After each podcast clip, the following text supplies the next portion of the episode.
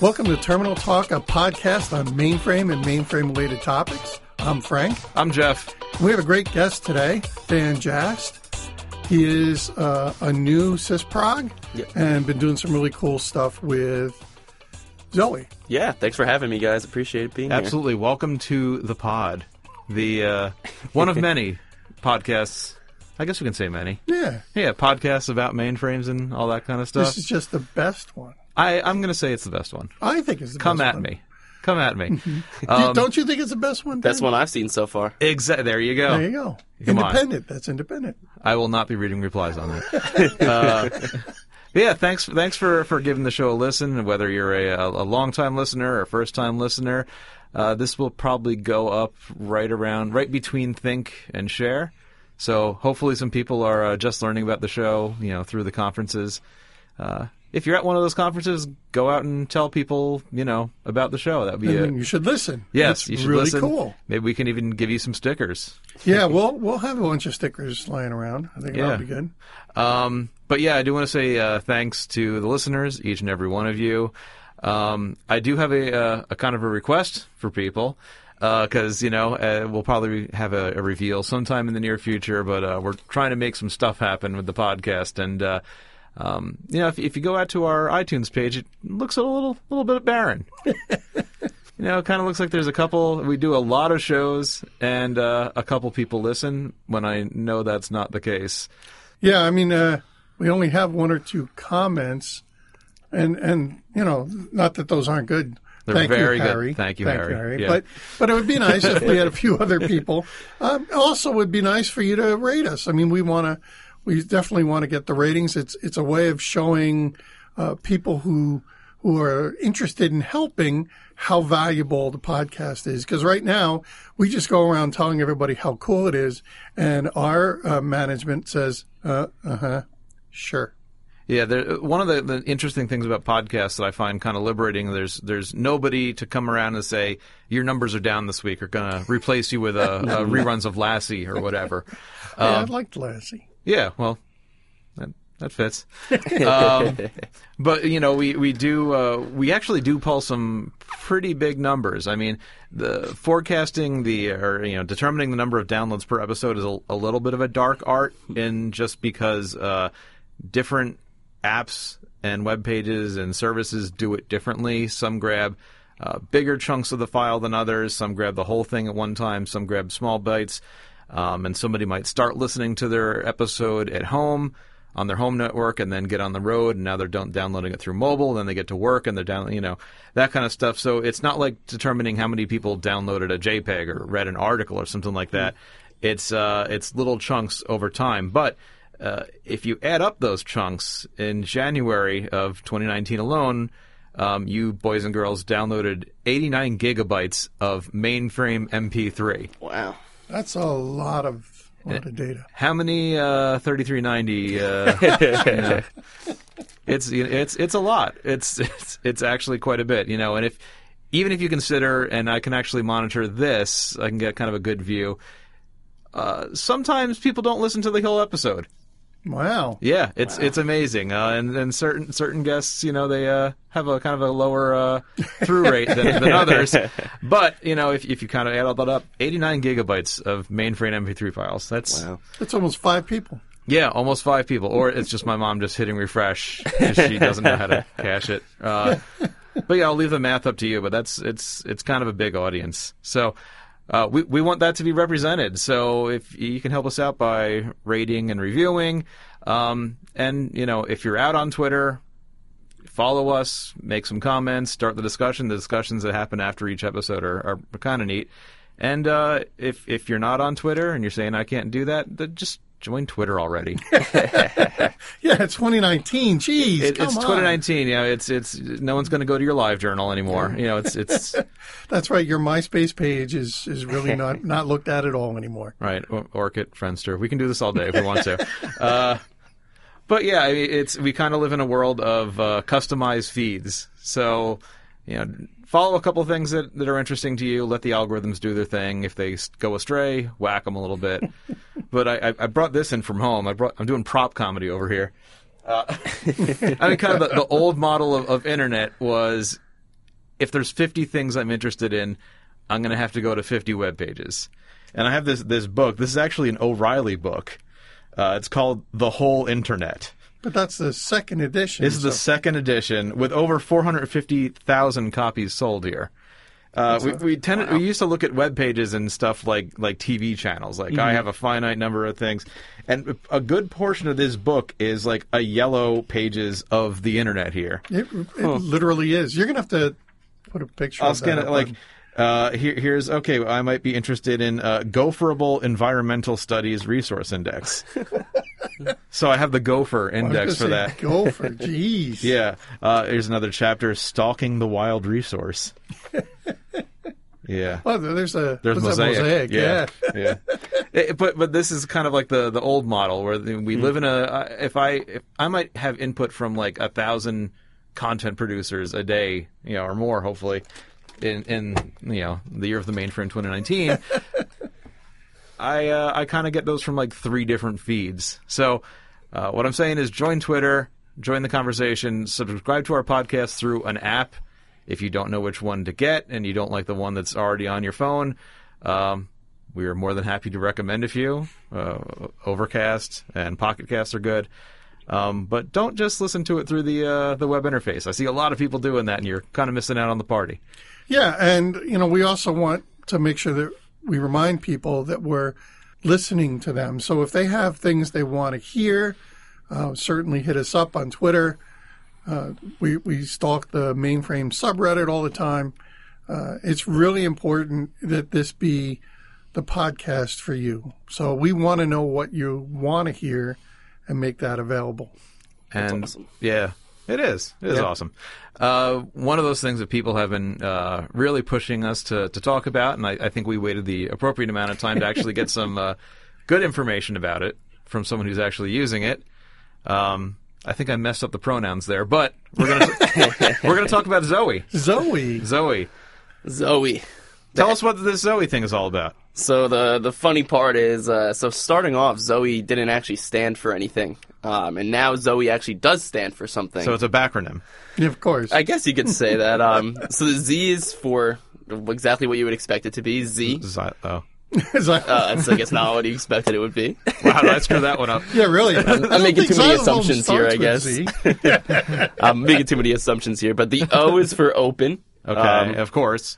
and then the W and the E, I guess, together are we. So Z, open, and we for the first open uh, platform on Z. Is that the Women's Entertainment Network? Is that? I'm just gonna say that's a terrible acronym. It's a terrible backronym. Backronym. That is, ouch. that I have a feeling I know exactly who created that. We can talk about that uh, when, Mm. Yeah. when we're not recording anymore. I mean, because if if everything I know about Zowe, I learn by uh, marketing material.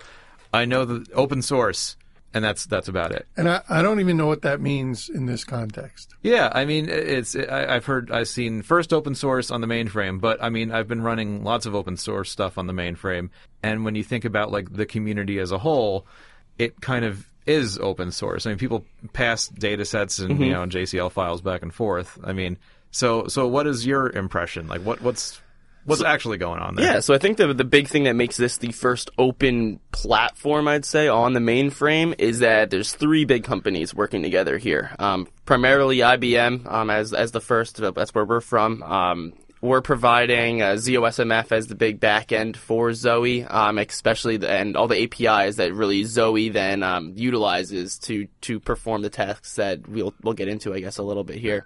Um, the other pieces are from Rocket and CA, who are now Broadcom. Uh, they have provided the API mediation layer, which um, basically makes the API interface one single interface on ZOS. Um, and then the other piece is the Zowe CLI, which used to be CA's Brightside product, which they've now packaged with Zowe. Okay. Yeah. So you said that the basis is ZOSMF. Mm-hmm. Does that mean I have to do that whole workflow thing in order to make this stuff work? Well, having workflows, honestly, I think would make it easier to, to set this up. Um, currently, you do need a fully functioning ZOSMF um, running on ZOS to have Zowe stood up on top of it. Um, so, as a prerequisite, ZOSMF is a pretty big one right now. Um, that um, I've done about 20 installs of Zowe so far, and that's probably the biggest, uh, I'd say, pain point in the installation process. Um, but I believe there's improvements coming down the line that will uh, remediate some of those issues. So when you say 20, 20 installs of Zowe, Mm-hmm. this is 20 systems that already had ZOSMF installed, or you had to do that too? I had to do most of that too. Okay. Um, and uh, it's- I guess it's- we should make that clear that Zowe's just came out as GA the last week, and the official product came out this week. So I was in, using uh, beta versions of Zowe for the first couple uh, installs. Look at you, early access. Eh, it was out there for everyone. There was a lot of people playing with Let, it. let's let's pretend like you're special. Okay, I like that idea too. Put put it on your checkpoint. nice. But so, uh, you know, is how common is the install between different systems? Like, can you kind of proceduralize it, or is it uh, hunting stuff down? I think it, it has a lot to do with uh, like the security work in the background that's pre-existing on the system. Like there's a lot of RACF work that needs to be done to enable certain resources. I resources. wonder who I and would call for that. Ghostbusters. I was going to say Mark Nelson, but Same thing. Yeah, Um, but yeah, there's a lot of there's it- it's pretty similar from a system to system. Um, there's a, there's a couple little hiccups you'll you'll face here and there with security issues, but aside from that, I think it's pretty it's pretty consistent from system to system. Is that the, the biggest hurdle for most people doing ZOSMF? Is it the security setup? Um, there's a lot of security setup that is provided in their uh, jobs, basically that are, that are set up for you to set up ZOSMF. But I'd, I'd say that it's more of getting ZOSMF to do what you want it to do that's harder. Um, there's a lot of plugins that are optional for ZOSMF that aren't provided by default. Um, and that because people want to control what's on their systems, they want to control their resources that are created. Um, so they provide you with these jobs to create all these resources and enable all these plugins. Um, but there's no, no, there's no great way to really know if those plugins are functioning correctly off the start. Um, and a lot of those plugins uh, are required by Zowe, and there's resources in the background that Zowe requires to run. So it's hard to know what exactly you have and what is there for Zowe once you are ready to install that.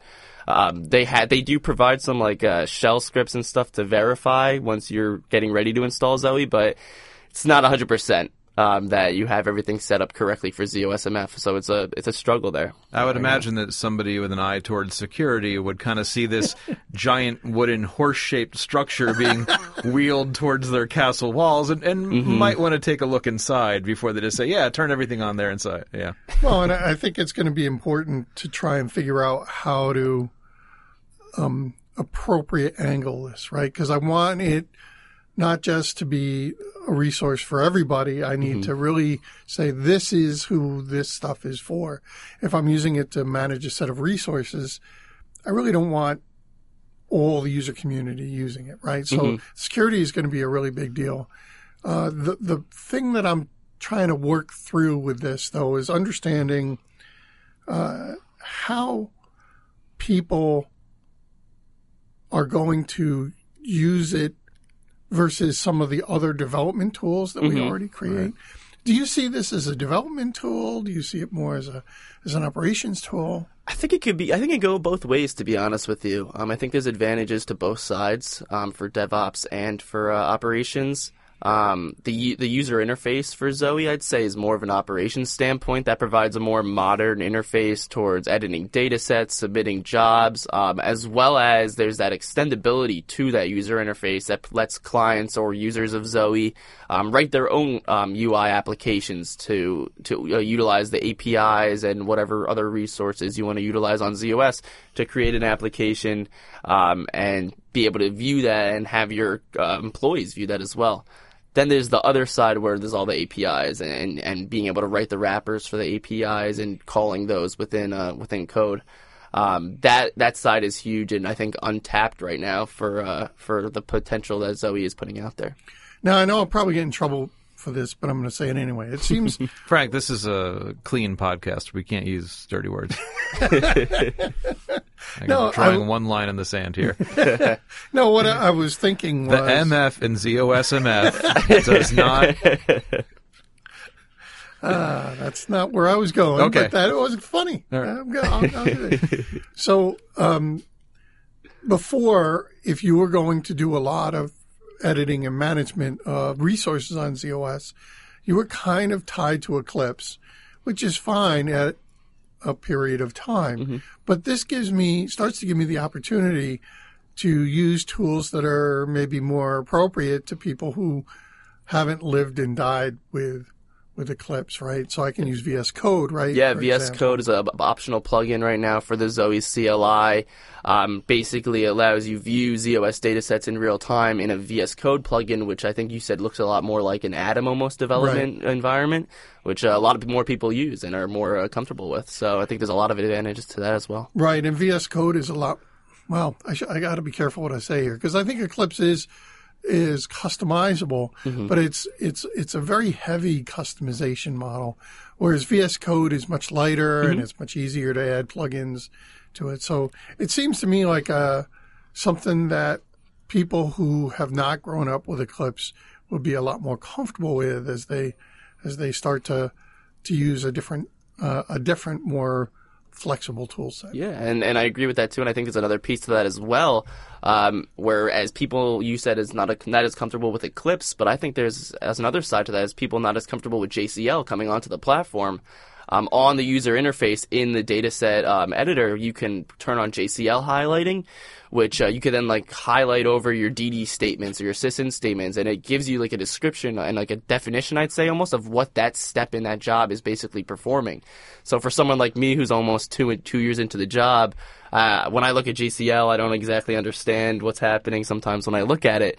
But this has kind of bridged some of those gaps um, as to what some of those steps and jobs are trying to complete. Well, and to make you not feel so bad, I've been doing this for over 30 years, and a lot of times I can look at JCL and go, I have no idea what this is doing. Good. I'm glad I'm not the only one. Yeah. Is, is, is this something that's broken or someone being clever or Right. yeah. I, I I love this, and I think I hope this gets to the point where it's almost like a like an old school PC swap and shop show kind of thing. Like hopefully in, in future shares and you know whatever conferences, um, a, a good portion is just people kind of exchanging their GitHub repos for you know that sounds like, like an interesting thing. Here's what we're working on, and you get to come home with a you know a fresh list of GitHub repos for the stuff that you're gonna hopefully put into work in your shop. And this is the, the, the open source idea I'm hoping Yeah. that we start to embrace. You know, a lot of companies don't consider the operational aspects of their environment to be part of their intellectual property. Mm-hmm. And it is an area where we should be able to share more. It, it used to be kind of like that, wasn't it? Yes. Well, back when ZOS itself was open source, there was a lot more code sharing. Yeah. Right. Because that's how they were getting the operating system to do what they wanted to do as a group. And that's really what a big part of how share kind of coalesced, uh, because the whole idea of not holding everything so tight to the chest was really, really important. Once you get um, Zowe up and running, are the platforms fairly the same? Like if so, if you write something for Zowe on over here, it'll work over there too. It should be, yeah, as long as you change, like, you know, the system that you're Oh, yeah. accessing and the ports. I'm, and I'm stuff. not expecting it to read my mind, but Yeah, of course.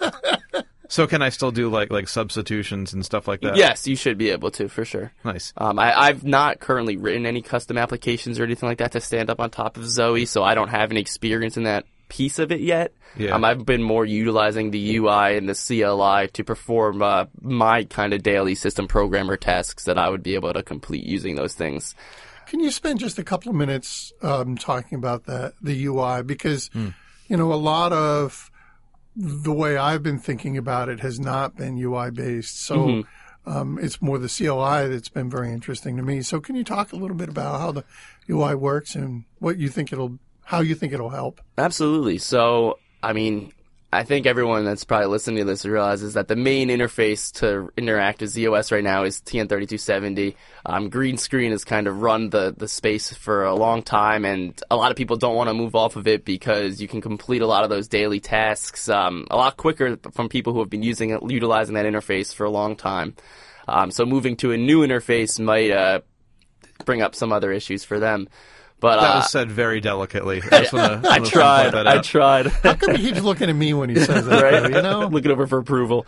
Um, but I think that uh, that generation needs to m- kind of realize that uh, there's a new generation coming in. Um, people look to, to complete tasks different ways now.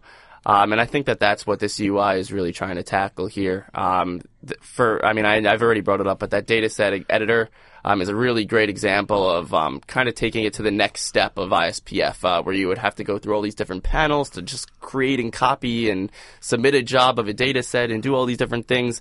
Where in this data set editor, all you need to do is right click a data set to edit and submit the job right then and there. It's a lot more simpler.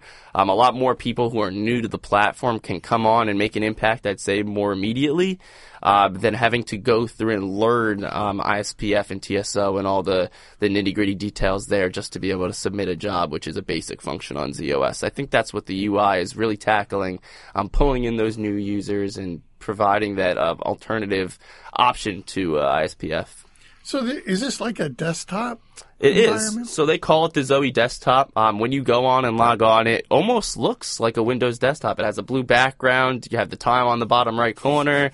I mean, it, lo- it looks like a desktop Can, screen. can I change the desktop?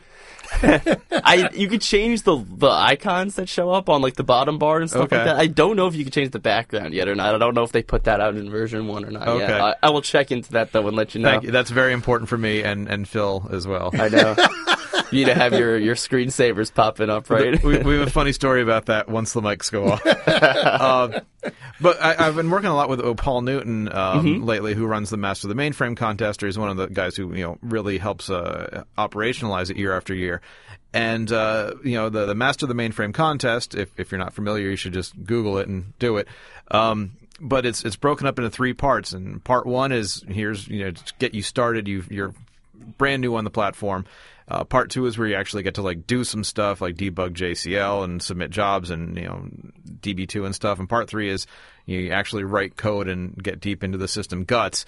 But part one, uh, if if you look at like what the students actually get done there, it's like part one is uh, part one of part one is I'm going to download a 3270 emulator and then I have to configure the IP addresses, and then I have to like you know get into all these steps just to edit a file. Whereas if I you know download Linux and install it, I can right click on my desktop and say new file, and there's you know I'm not jumping out of my chair the the idea that I can edit a file like. So, uh, what I, as from a somewhat um, selfish uh, view, I'm looking forward to this becoming a, a real standardized thing because it means we'll be able to start students at a, a, much higher level than download this. You know, if we can just tell them connect to this and now you're in, Yeah. edit a file the way you would expect to. Mm-hmm. It, uh, it it brings a lot to the table. I think. As long as you're on the network with the with the Zowe UI, you'll be able to access it. And built into that UI, I mean, just like you said, there's an ISPF uh, actual, uh, there's a TN3270 application within the UI that if you're used to the old ways, you know, you can go back to that and use that application within there, or use uh, one of the, use one of the newer applications. Like if you want to access uh, OMVS or Unix on ZOS, you can. There's a little uh, like SSH client in there as well. Um, there's multiple options uh, on the Zowe desktop, and more options if a client wants to build out a custom application to put up on top of that UI as well. Um, there's a lot of options for that. And I liked uh, what I liked about the the Zowe desktop is that even the 3270 window that you have allows you to do context sensitive help. So mm-hmm. even if you're using the 3270, there's the ability to to learn about why am I doing this? What what do I what are my options at this particular point in time? And it's a little bit easier to learn new stuff without you know without being so tied to the old 3270 way of doing things. Mm-hmm. And there was a time, just to be clear, hmm. when 3270 was a huge step forward from what we had before. So, you know, I know it was a while ago. Now I'm trying. What was before 3270? It was just um, just line stuff, oh. right? Uh-huh. So before before 3270s, every time you typed, it was an interaction with a machine.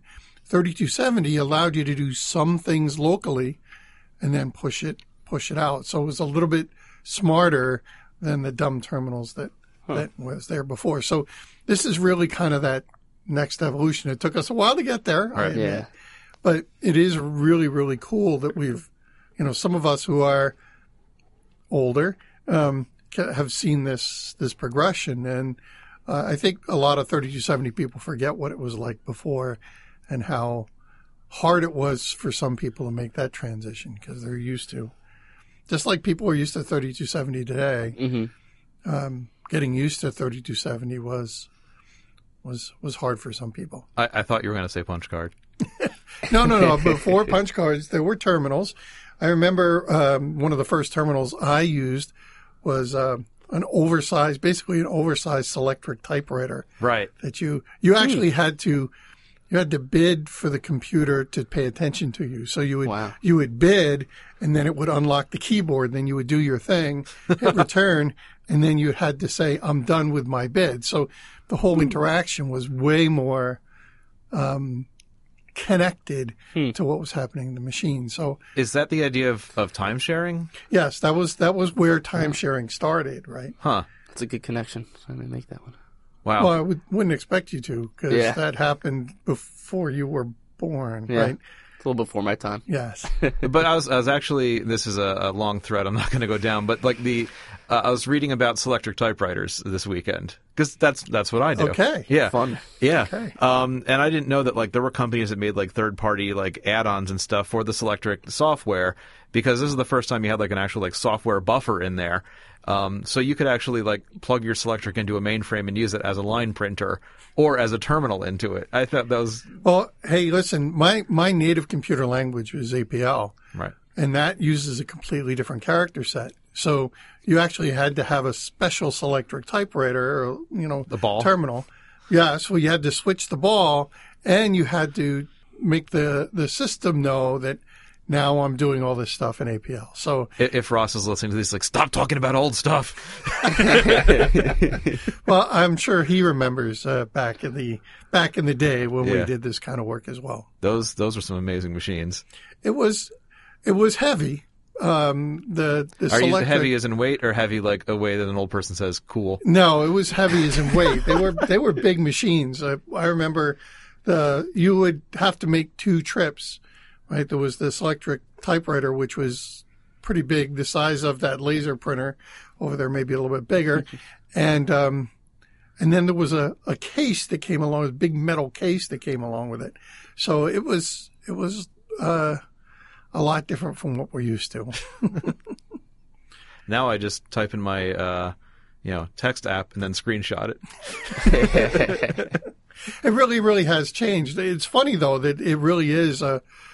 It, this is an evolution that, you know, we we did stuff in the PC era, really, but all we really did was say, well, I'm just gonna, I'm just gonna send and receive 3270 data streams. Right. And we would do screen scraping, right? Uh, I did the whole finger thing, screen scraping. Um, but all that really was was reading 3270 data streams and writing 3270 data streams. This is the first time we've really kind of departed from that and said, no, no, here's something new and a a better way uh, to get us to work through this stuff. Yeah, I think we kind of patched that as long as you could actually. Exactly. Up until this point, I think you probably could still use a Selectric as a line printer for the communication. It's, Right. It's uh, time to cut over. It really is. Right. It really is. Uh, help me um, shifting shifting gears a little bit here. Um, I made the shifting gears motion. What we need is the, the switching sound of the, the type ball. or So- or um um. Oh, we don't have an extra pair of shoes to bang on the desk. Right. Next edition of the podcast is a soundboard or something like that. hopefully, Oh no! Don't don't get him started on. No, that. that's that's in the budget. Oh. we'll talk about this after the mics go off. But so if if I'm thinking about Zowe right, it's it is it's more of just, more of a thing that you start using and less of a thing you start using in a more of like a framework. So can you talk a mm-hmm. little bit about like the the structure for plugins and extensibility? So I haven't really gotten the chance to build out many of this, mu- much of this yet. Can I add new skins to it? And like, skins? is going to be Oh, like man. Winamp. Oh, I don't. I couldn't tell you about skins. when I think of skids, I think of video game skids. So I think we're on two different mindsets Okay. here. Can, I, Um, can I put custom dances in there for when my job completes? So when I'm running Fortnite on the machine, I yeah, can I want to dab on my O Charlie Four errors. I mean, I like what I like to think is everything's possible is possible. Okay, so go out there. If you build a dab on a on an error, I'll be more than happy if, to. uh, if there's a booth with somebody selling that at the next, you know, share, I, I want in on that. I mean, to, to, to properly answer your question, um, the extensibility for Zowe, I, I think is kind of, from from my point of view, I haven't seen much of those custom client written applications being utilized yet. Um, so far, it was in a beta state. There was a couple bugs that people were working through. Um, some full functionality wasn't there yet. Um, it was more of just a place to get on the platform, start learning the potential, um, maybe start adding those APIs kind of into the, your your code that you're trying to execute and start utilizing those APIs and calling those APIs to ZOS. Um, I don't know about those custom applications yet, to be honest with you. I haven't seen much out there for clients writing um, applications to put on yet, but I hope that they do. I think that's really then the direction for this platform is how many clients are then going to write those applications, put them out there for other people to have available to themselves, um, and start creating that open source shared network of these custom applications that then other cl- uh, companies and clients can start adding to their Zowe desktops and really create this huge uh, environment of applications and possibilities. Yeah, it seems like the time is right for this, right? I mean, the the proliferation of things on GitHub and the ability to really share um, kind of the complex nature of the code that's going to have to run here.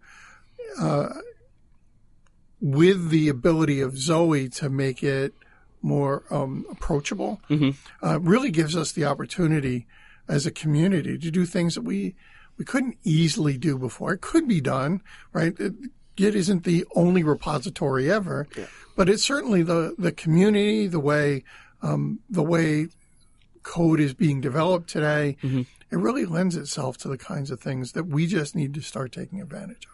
We we've already been contacted by uh, one uh, software group. that said, we're actually writing some stuff for Zowe. We want to come on your show and talk about it. Uh, I, I think we're kind of at a point where uh, the the leaders, you know, the the big companies in mainframe software uh, uh, for the future will be the ones that develop stuff that. When you see it, you say, "I want that. How do I get that?" And step one is going to be like, "Okay, well, I'm assuming you have a fully functional ZOSMF and Zowe stack." and that's going to be hopefully the thing that drives that. That'll be like the killer app. Yeah, I remember we had Scott on a, a, a few a few episodes ago, and he was talking about the open source kind of effort here and how Yeah. he sees how that's going to really change the whole software model. Uh, I think it's it's great that uh, a couple of companies are getting together to really kind of get that started, and in a way that that all three companies, you know, Rocket, IBM, and Broadcom, um, have invested a fair amount of money over time in software on the platform. Um, it'll be interesting to see how this affects their sales as we move forward, right? Because they won't be able to sell that 3270 um, app anymore, right? So it'll be really interesting to understand where this goes from this because it's it's it's a departure from the way we've been selling in a long time. Yeah. Yeah, for sure. I mean, the direction that of which they take it from from here, I think, really makes answers all the questions um, from here on out. But I think the first step that uh, most like mainframe shops and companies need to take is just let's let's play with this thing. Let's install this in our environments. Um, get some of our millennial mainframers on this. See if they like the platform. See if they see any potential for it, or can they think of some um, applications or ideas that they can customly write for their uh, for their uh, Zowe environment. And let's see what we can do as an open source community. Well, I think that's going to make a big difference because if you don't, if you're not invested, you won't do stuff. I mean, that's what's really built the whole open source community is I'm invested in the in this solution that I've done and and it kind of builds that community up. And we really haven't done that in the mainframe. So I, I think this is a real opportunity to make that happen. And I think a huge uh, starting point for that would be at the base of Zowe, which would be ZOSMF uh, with IBM. Um, workflows are a huge, powerful potential with ZOSMF, and I don't think that that's been tapped into yet. Um, because there's a lot that goes into writing a workflow on ZOS and a lot that gets those functioning on a certain system and that information isn't really being shared right now. And I think if workflows were also included into that open source community almost, where um, people can provide those workflows to each other and complete these automated tasks on ZOS and show these these ease of use of using these workflows, maybe that's moving that open source community into the right direction, or at least that community into the right direction of uh, getting this community to work together and providing these uh, functionalities. So you uh, you said you installed this twenty times. I, I, would average about that. Yep. So now that you are uh, an expert on installing, how long does it take you to install? Um, if I'm on a system that I'm familiar with, I'd say two hours. Um, if I'm uh, hopping on a brand new system, I, I, I would say about a day. Still, um, you never know what issues you're going to run into. Um, so it takes me a little bit of time to go over the little the usual RACF issues. I'm on newer SysProg, so it may take me a little longer to do some things. Yeah, the, the, the kid's two. What did you say? Two years? A little under two years. Yeah. Yeah. Yeah, but that's pretty cool. Yeah. you can install it in a day and, and with Hey, I, I know some people who would turn that into a month long. Uh, you know, Will you stop looking at me? Jeez. I don't know. There's still some more research I need to do. book, book, book. That's funny. But yeah, that's that's that's encouraging. Like, what what um for phase two of all this? Like, what what do you hope to be the next kind of uh turn of the crank? Well, right now I'm experimenting with workflows a lot. Um, once I once I think I understand the possibility for automating tasks on the mainframe via workflows. Um, first of all, there's an application on the Zowe UI right now that you can manage the ZOSMF workflows workflows through. Um, so I'm I'm I'm interested to get a fully functioning workflow up and running, and then managing that through Zowe. Um, but I'm also curious because you can call uh, Zowe APIs from workflows. So I'm interested to see what type of these workflows I can again create and manage through Zowe by utilizing the Zowe APIs. So that's kind of the direction that I'm looking at right now. Yeah. Right now I'm trying to create this um, add user workflow that um, kind of manages variables on on ZOS. Um, that so if I change a user ID variable, then I could create any user ID I want um, via just changing that variable and name around, and it'll submit all the jobs and do all the work it needs to do in in uh, in its order that it needs to do that to create this user ID on the system. And if I could manage all that through Zowe and the Zowe APIs, I think that would be a pretty cool start for that. I don't know. Definitely. Yeah. So, um, rumor has it that uh, that not only have you been doing this, but that um, the development has reached out um, to find out your impressions. Yeah, so uh, the other day I was walking down the hallway and I ran into Frank talking to someone who I didn't know who they were. So I decided to walk up to them and, uh, you know, ta talk. I heard uh, Frank mentioning my name a couple times, so I thought I'd uh, continue networking and meeting some people. Smart man. So I started talking. They started asking me questions on ZOSMF. I started. Uh, I don't want to say bad mouthing ZOSMF, but not saying great things. and uh, found out that that person I was talking to with Frank was Dave Jeffries, uh, the VP for ZOS development, uh, basically the owner of ZOSMF in the grand scheme of things. So that was scary after being at IBM for a little bit over a year and a half, finding out I'm trashing one of the biggest products on the system uh, to the main guy. But that's a side of the point. Um, me and Dave had a nice conversation then and uh, A discussed. nice conversation. we did. But that is the starting point. I'm, I'm, I'm sure Frank was not goading you on at all. Like, what else? What else Right. sucks? I'm really great at first impressions. but um, yeah, we started talking about kind of that direction of the workflows that I was just previously mentioning, um, and I sent him a detailed uh, email on kind of my thoughts around workflows and the direction that the open source community can kind of adopt around those workflows. And I think he liked some of the ideas, and he's going to bring it forward to the ZOSMF team and hope for the best. Awesome. That's that's important. I think that's very valuable. Hey, that's that's why you come into work. that's why you work from the office. Certainly and why I come into work. Right. Really, don't come in to see this guy's smiling face every single day, Josh. Oh, please. Well, we're coming to the bottom of the hour here. In fact, I think we're, we're a little bit over than usual. Uh, but before we leave, I do want to make uh, something that I'm not sure we've made very clear yet. Um, those of you who've been listening to the podcast for quite some time will know that Jeff left the Z organization and spent his time doing machine learning, uh, which was really focused in the power space. But now he's he's taken a new job back on Z and and he's now part of the family again. That's right. I'm back. I, uh, what's that? The thing that the the Amish do, where you go out and do the thing and then come back. Oh, the I don't remember. Oh, that would be a good thing to throw in here. It would really be good. But yeah, you uh, sowed your wild oats. uh, that kind of has a connotation that I'm not really happy with. what I, what I tell people is that I've been at IBM for like uh, what is it like 17 years now.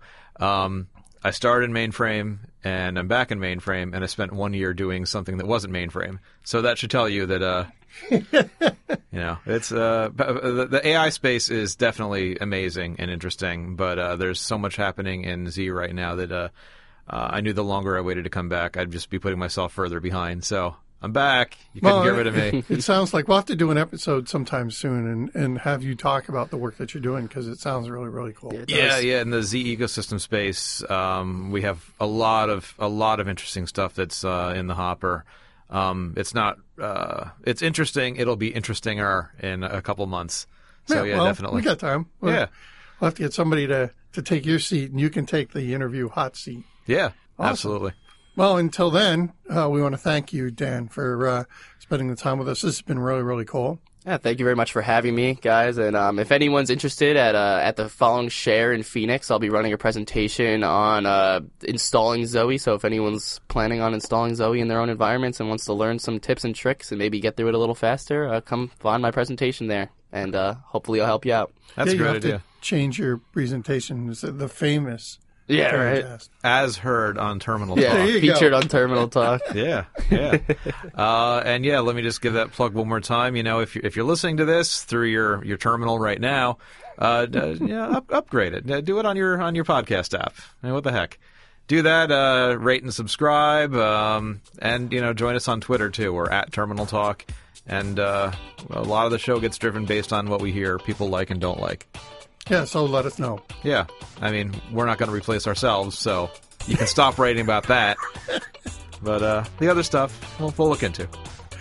Old man Charlie, run us out. You've been listening to Terminal Talk with Frank and Jeff. For questions or comments, or if you have a topic you'd like to see covered on a future episode, direct all correspondence to contact at terminaltalk.net. That's contact at terminaltalk.net. Until the next time, I'm Charlie Lawrence signing off.